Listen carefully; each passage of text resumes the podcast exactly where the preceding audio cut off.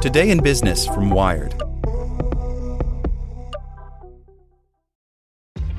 This episode is brought to you by ShipStation. You know, some things take a lot of work, like sending little robots to far off distant planets. And just as that's challenging, so too is running a successful e commerce business, especially when there's so much to do. So I want to introduce you all to ShipStation. Now, I love using ShipStation because of its easy to use dashboard, which makes managing orders and printing labels a breeze and super smooth. Oh, and the customer service is just out of this world. It's exactly what you need to help grow your business. Sign up for your free 60-day trial at shipstation.com slash technews. That's shipstation.com slash technews. This podcast is sponsored by Cloud Optimizer. As a business owner or IT manager, are your cloud investment costs going up and you don't know why? It's time for Cloud Optimizer. As you migrate your business to the cloud, what you're spending and why you're spending it can get a little hazy. But Cloud Optimizer clears up the mystery and puts the cloud to work for you.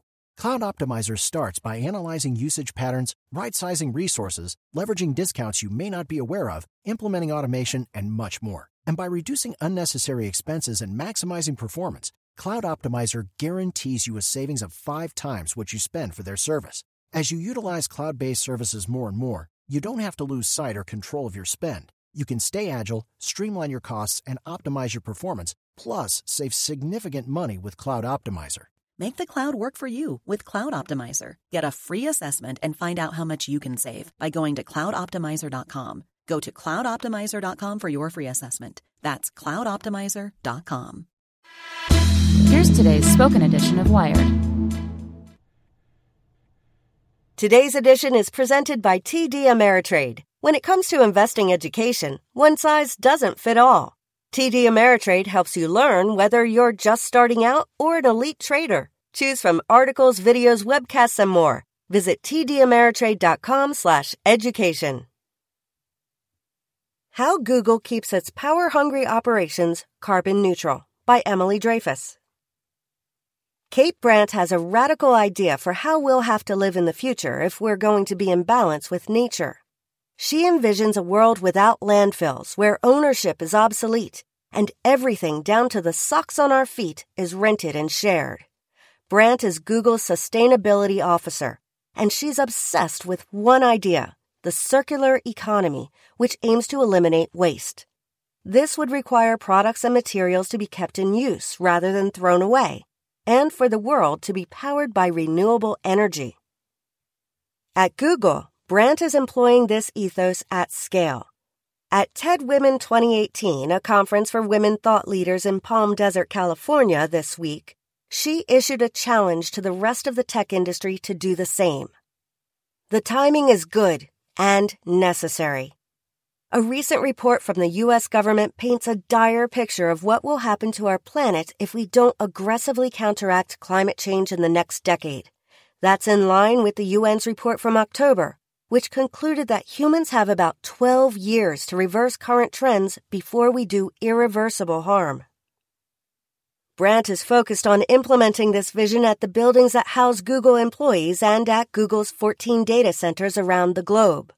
The company has been carbon neutral since 2007, which requires a lot of work to offset its substantial power demands.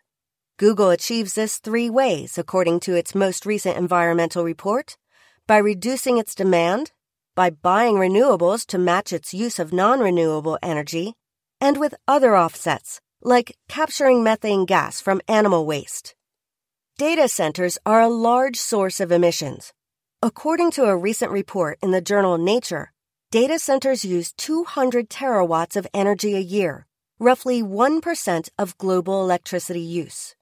Google estimates that each search emits roughly 0.2 grams of CO2 into the atmosphere due to the energy it takes to power the cables, routers, and servers that make Google work.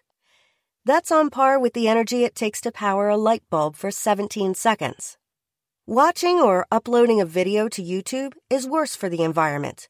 One gram of carbon for every 10 minutes of viewing, according to The Guardian. Experts estimate that internet companies put out as much CO2 as the airline industry. As Google grows, we are committed to neutralizing all the carbon emissions associated with our operations, Brandt says. That sounds great. But how do you actually do it? First, we applied machine learning to the cooling of data centers, Brandt says, cutting energy use by the cooling system by 30%. Google designed servers that will last longer and be easier to reuse. We are taking components from old servers and we are keeping them in our new machines. We're remanufacturing new servers from old ones. And we sell old servers on secondary markets after wiping them clean, she says. In 2017, that meant 18% of Google's new servers were remanufactured machines, and 11% of components used for machine upgrades were refurbished inventory. The company sold more than 2 million used machines to others. Google also bought 3 gigawatts of wind and solar last year to offset the energy use of its data centers, allowing the company for the first time to match 100% of its energy use with renewables. Though that tactic has long been a component of its carbon neutral effort, 2017 was the first year it was able to buy enough clean energy to offset all its data center energy consumption. For every kilowatt hour of energy we consume, we add a matching kilowatt hour of renewable energy to a power grid somewhere, Urs Hölzle, a Google senior vice president, wrote in a blog post earlier this year. Google is far from alone in embracing the circular economy. Nike, Brandt points out, is designing out waste in how it harvests materials and makes products. She points also to Renault and Walmart as companies embracing reusable materials and 100% renewable energy, respectively. But no one else in the data center industry is applying this circular approach at scale, she says. Though she doesn't call them out specifically, streaming services could have a huge impact if they answered Brandt's call, since streaming services like Netflix account for a majority of global broadband traffic. Greenpeace has singled out Netflix for not making commitments to reduce its climate impact.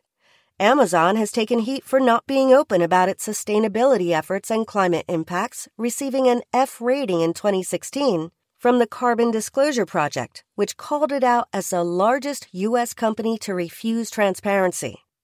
Netflix and Amazon did not respond to requests for comment. Microsoft doesn't call it a circular economy approach, but it's been making big strikes on sustainability for the past six years.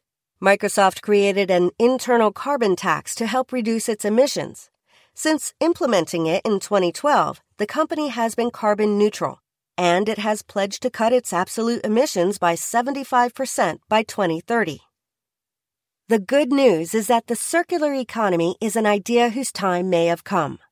The urgency of recent climate reports has led not just a handful of companies to embrace the idea of renewable and circular manufacturing, but also countries.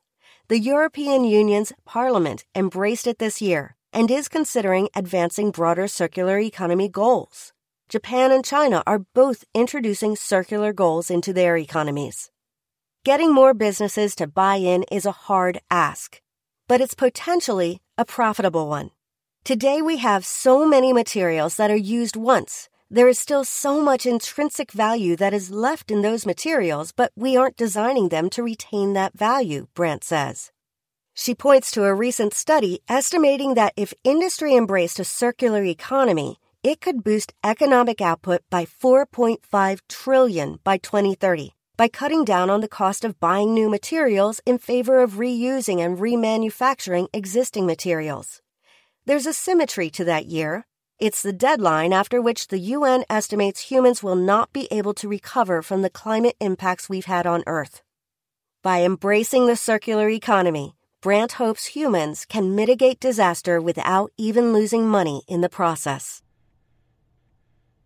Judy was boring. Hello. Then Judy discovered chumbacasino.com. It's my little escape. Now Judy's the life of the party. Oh, baby, Mama's bringing home the bacon. Whoa. Take it easy, Judy. The Chumba life is for everybody. So go to ChumbaCasino.com and play over 100 casino style games. Join today and play for free for your chance to redeem some serious prizes. chumba ChumbaCasino.com. Purchase necessary. Void where prohibited by law. 18 plus terms and conditions apply. See website for details.